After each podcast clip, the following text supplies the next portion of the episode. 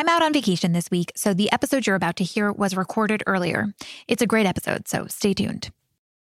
In the run up to any modern presidential election, assessing a candidate's successes and failures have served as fodder for political pundits, for analysts, for campaign advisors. And in part, those assessments of who's winning and which messages are working are drawn from a whole sprawling effort designed to take the pulse of the American voter. That effort is political polling. These days, there are public polls, private polls, polling shops out of news organizations, universities, research centers. There's also internal polling specifically conducted for candidates with a stake in a given race. Each kind of poll serves a different purpose and often a different audience, but they share in common their efforts to learn more about how Americans make choices on what issues to value, what causes to believe in, and which candidates to support. Reporting shows that President Trump has been watching polls closely as the November election nears. And at this point, things are not looking great for Trump, who trails Biden in most national polls. Trump's team has argued that many polls that show a Biden lead are skewed, that a silent majority of voters will turn out for him in the fall, and that 2020 polling is just a repeat of 2016 polling, which showed Hillary Clinton leading nationally. Of course, as 2016 showed, polls aren't perfect, and the ways they are interpreted can also present problems, but they remain critical to the American electoral process.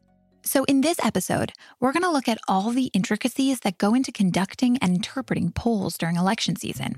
How exactly can these surveys be representative of an entire electorate? And ultimately, how much meaning should we draw from them? Should polls be considered predictive of how a country will eventually vote? This is Can He Do That, a podcast that explores the powers and limitations of the American presidency. I'm Allison Michaels. As a news organization, the Washington Post uses the findings from reputable polls to inform our reporting. We also conduct our own polls to gain better insight into the sentiments of the country.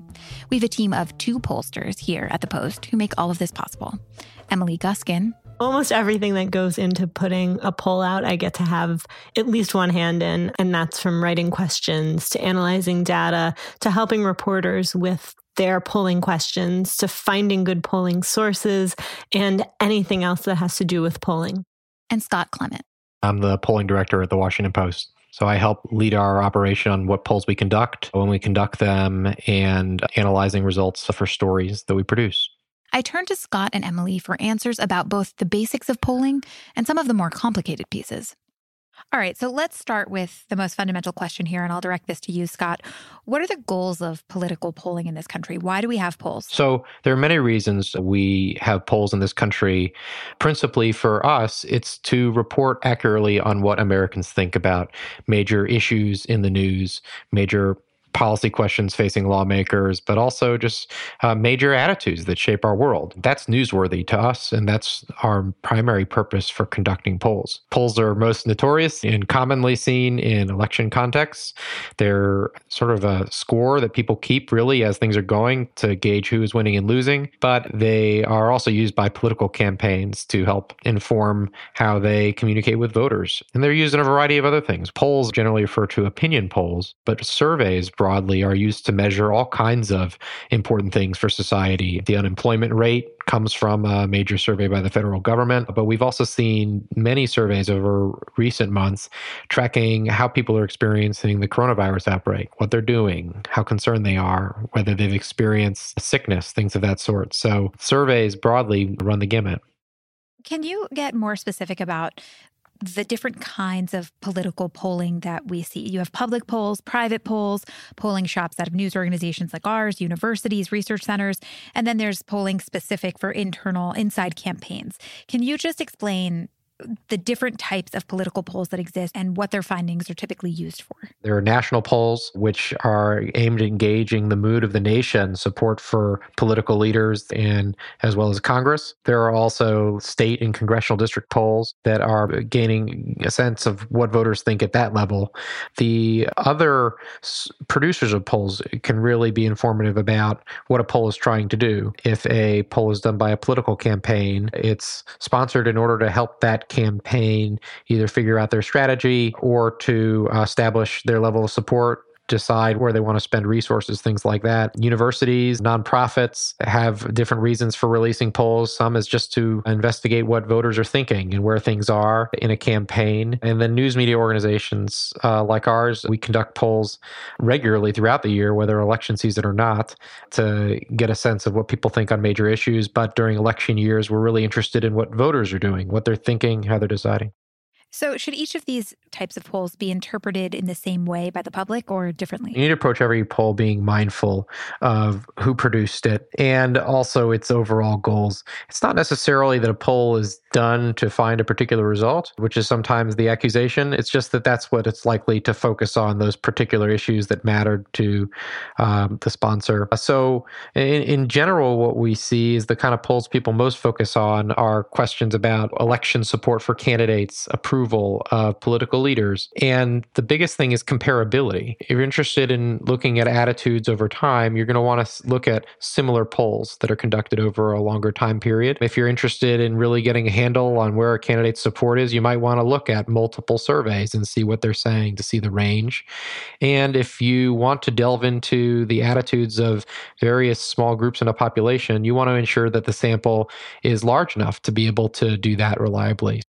So we've seen lots of presidential polls ramping up recently as the November election gets closer. Emily, how does the Washington Post decide what kinds of polls we use in our reporting? We have a series of qualities that we look for in certain polls to ensure that they meet newsroom standards. There are several polls that we see time and time again that we report on, and you'll recognize a lot of those common polls in our reporting that we cite frequently. And then there's other new ones that pop up a lot in election years, and we go through a process to look at them. Yeah. So the first thing that we do whenever we counter a poll that we'd like to cite in a news story is we try to figure out how it was conducted. Uh, we try to figure out how the sample was drawn, how the questions were asked, and how the sample was weighted to match some population estimate. And we also consider the source and who paid for the poll, because that can often be an important indicator of its goals and the reasons for which it was released.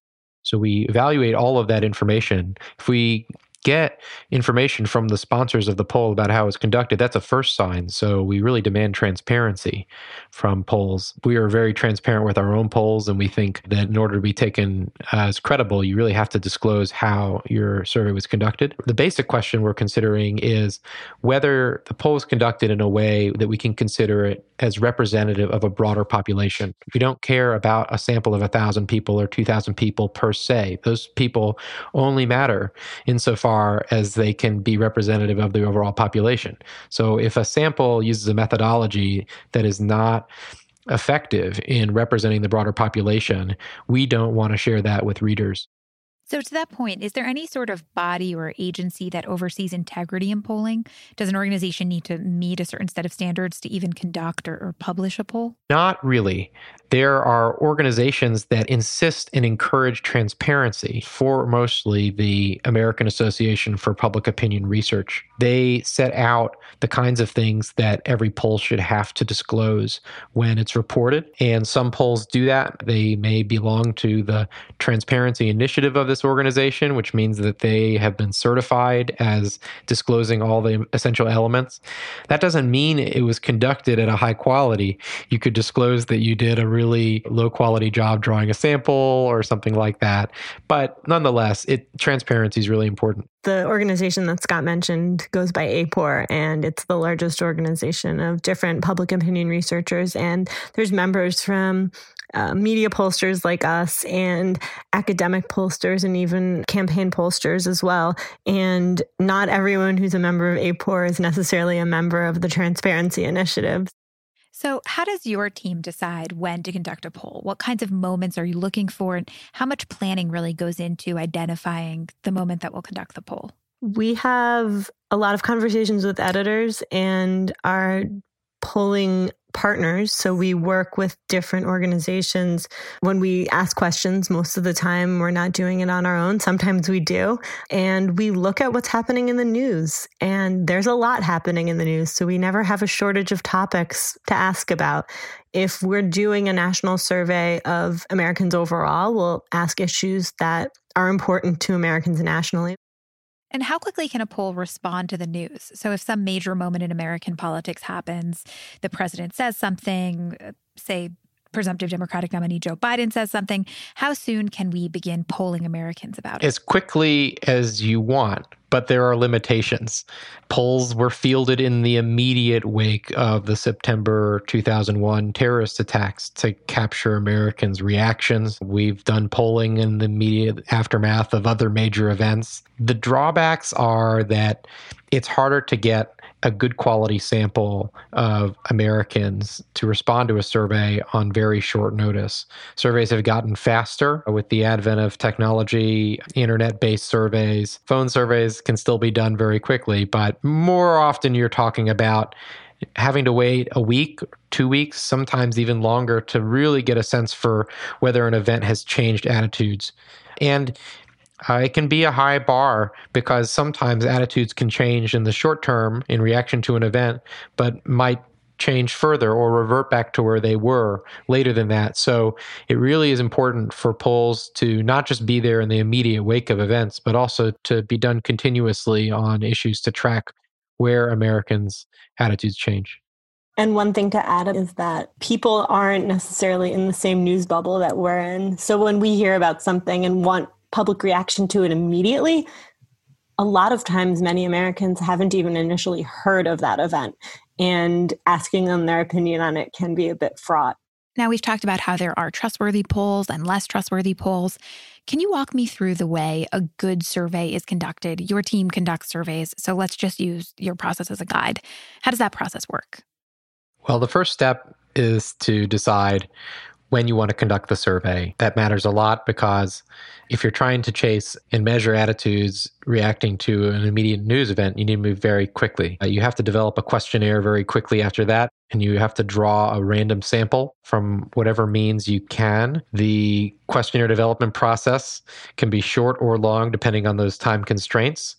Sometimes you have a couple months. And then that's really uh, you know what goes into a survey's timing. It also may survey may be conducted to align with certain news events when you publish. But most of the time when you're dealing with time constraints, you're trying to ensure that the poll still is relevant in the news when you have results.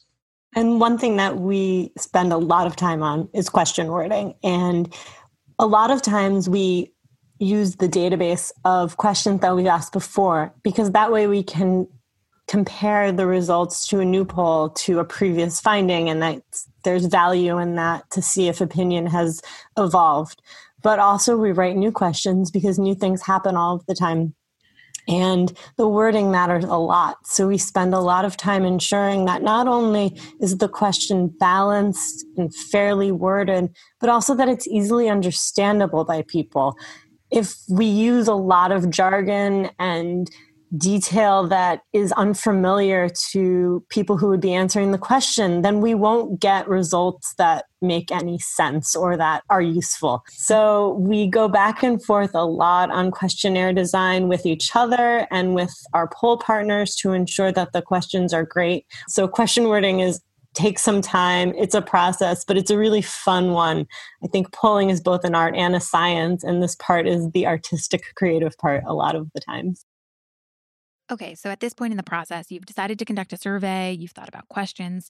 How do you then find a representative sample? What needs to happen so that the body of people that you talk to actually represents the American people as a whole? So, the classic method is to draw a systematic random sample of any population you're trying to represent. This method was developed in the early to mid uh, 20th century. It's what really is the source of reliability for all statistics and federal surveys.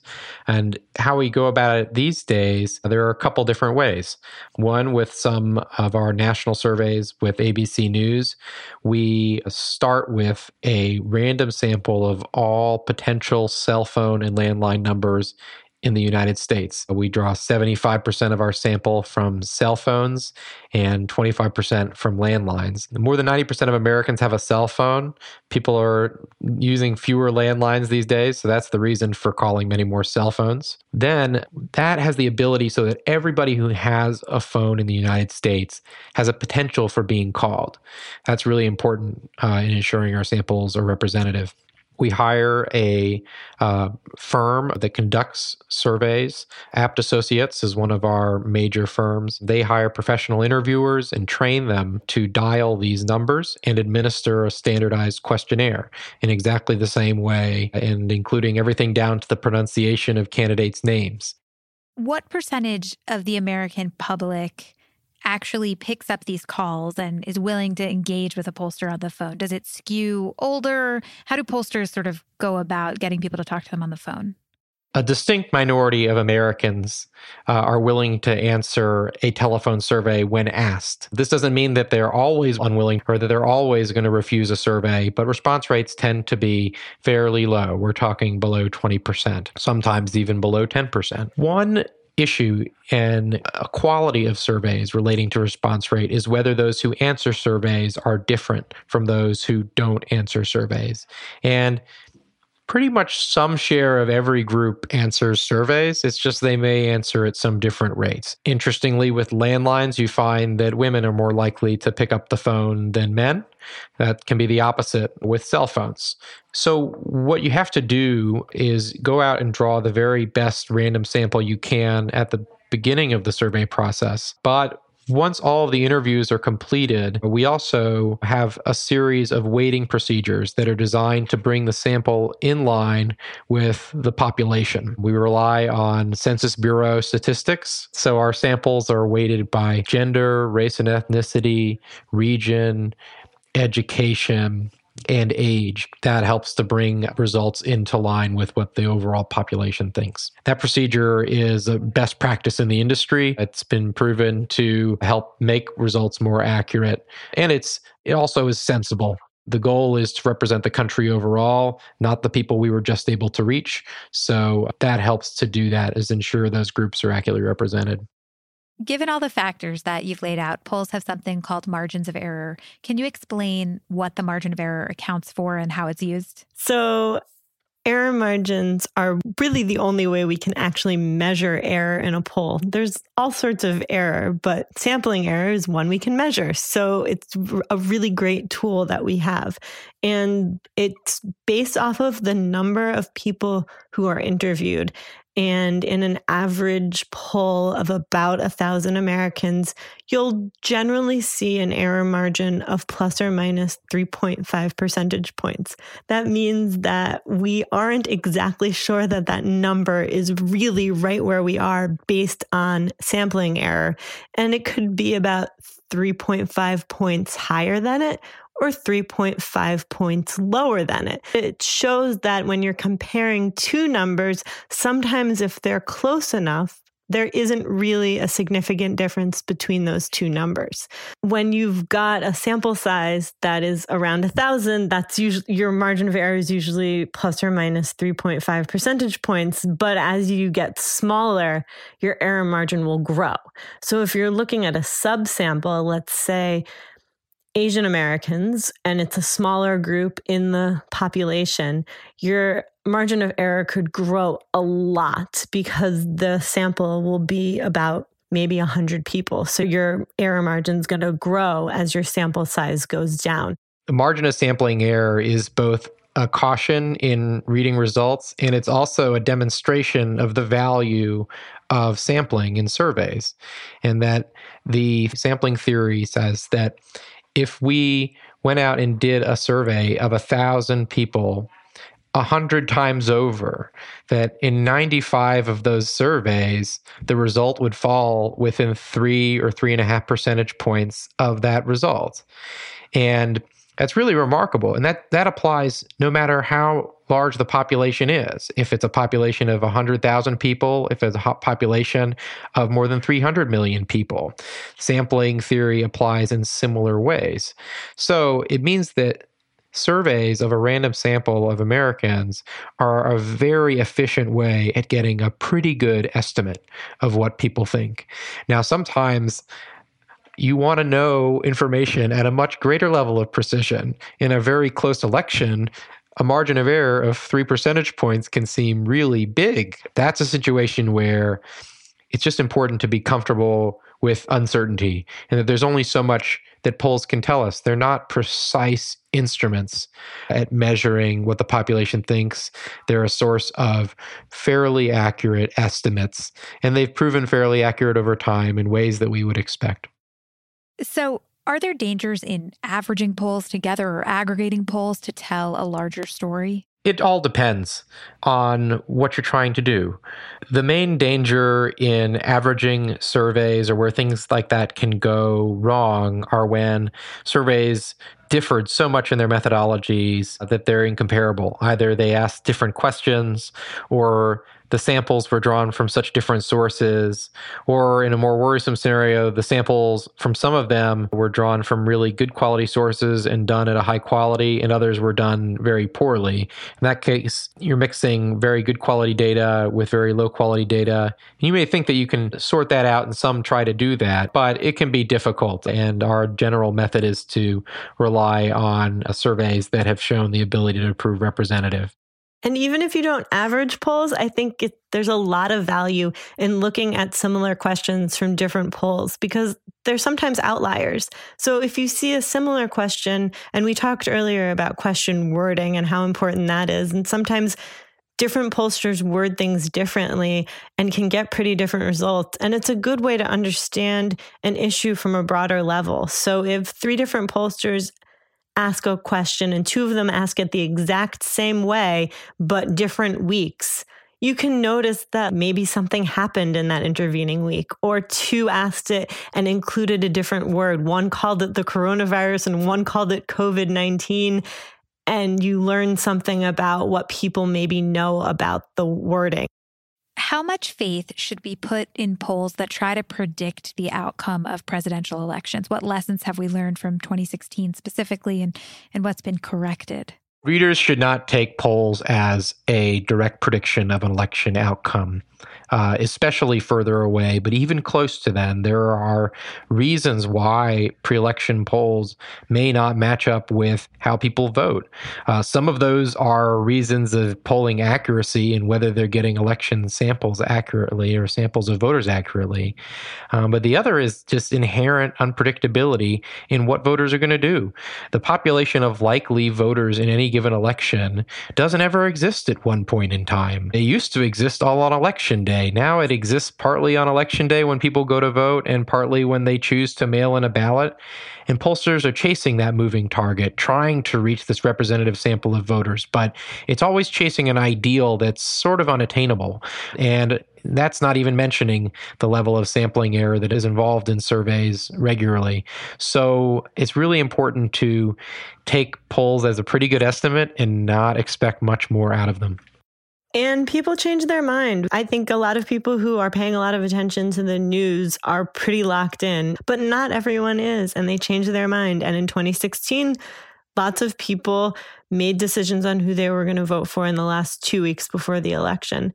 And also, about 2016, the polls were not far off. The average national polls were about as close as they've ever been to a presidential election. We did notice that some polls in states in the Midwest were more off than others. And a lot of the reason for that was because they didn't weight to education. But national polling in 2016 was historically more accurate than it had been in a while.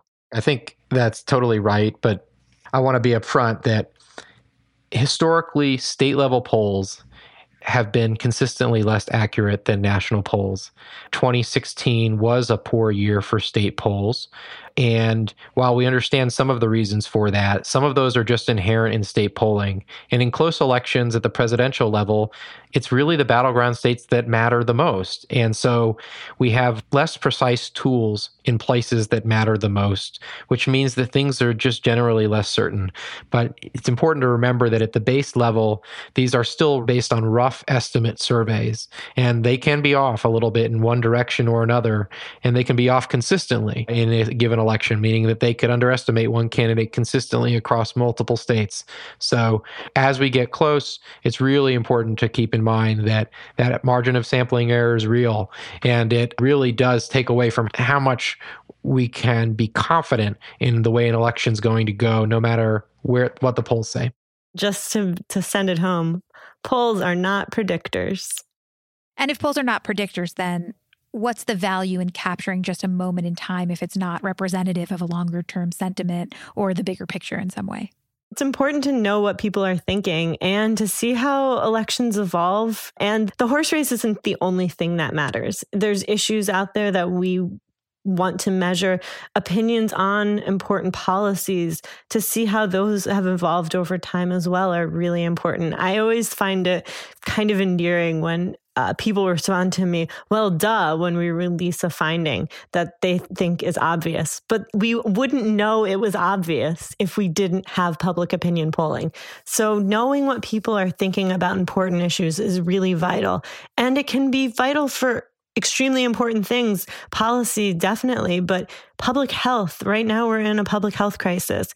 And if we have data on whether or not people are wearing masks when they leave the house, that's an important thing to understand what people are doing, how they're reacting to things that are happening in the news that affect their health, their livelihood, the economy, all sorts of really important, vital issues.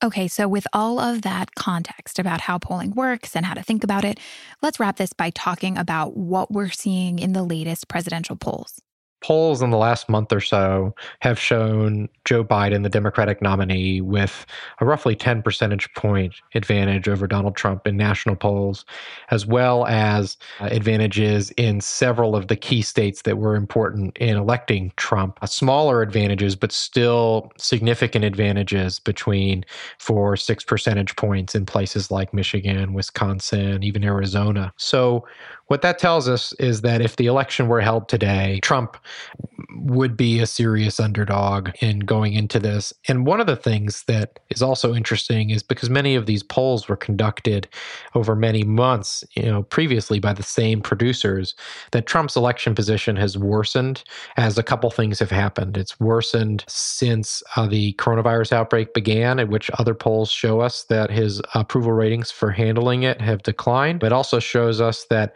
uh, majority of Americans disapprove of his response to protest after George Floyd's killing. And so he's facing uh, public disapproval on two big issues that Americans have been focused on. And that's informing some of the margins that he's facing in uh, election polls. It also gives us a sense, though, of how things can change. As just a few months ago, Trump was in a better political position, and it's very possible for other news to really overtake the campaign and uh, give voters different considerations on which they might make a different decision. So we still got a ways to go. Joe Biden would love the election to be held today, but it's not. The reason I smiled, which I listeners can't see, is when Scott said if the election were held today, because most pollsters use language like that in their horse race questions. If the election were held today, would you vote for blank or blank? In this case, for Joe Biden, the Democrat, or Donald Trump, the Republican. And so I think that's an important kind of ties everything together about election polling. Question wording matters. There, it's a snapshot in time, and people's opinions so, given all of this, how influential do you expect polling to be as we head toward November? I think people have a lot of skepticism of the accuracy of polls after 2016. Some of it's warranted, some of it's misunderstood. But many people were surprised by Trump's election. They felt jilted by forecasts that showed Hillary Clinton with a high chance of winning. And so we see a lot of skepticism of polling. And I think that's actually healthy. I think people ought to uh, make their decisions about who they they support and what they do based on what they think. And polls are a way for us to understand what voters are doing. But I'm sort of comfortable with the idea that people have a healthy skepticism of what's going on. And I, I'm really not sure that polls are going to have a major influence on people this time around.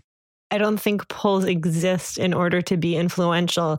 We exist to hold a mirror up to the population and to understand what people are thinking and sometimes even why they think that. A lot of us talk to our friends and family about what they think about things. And that gives us a skewed perspective of what's going on in the world since we're pretty self selecting, even if we can't choose our family members. So, having an idea of what a percentage of a random sample of Americans throughout the country think is an extremely valuable tool for understanding beyond our small bubbles and those around us. Emily, Scott, thank you both so much. Thank you. Thank you.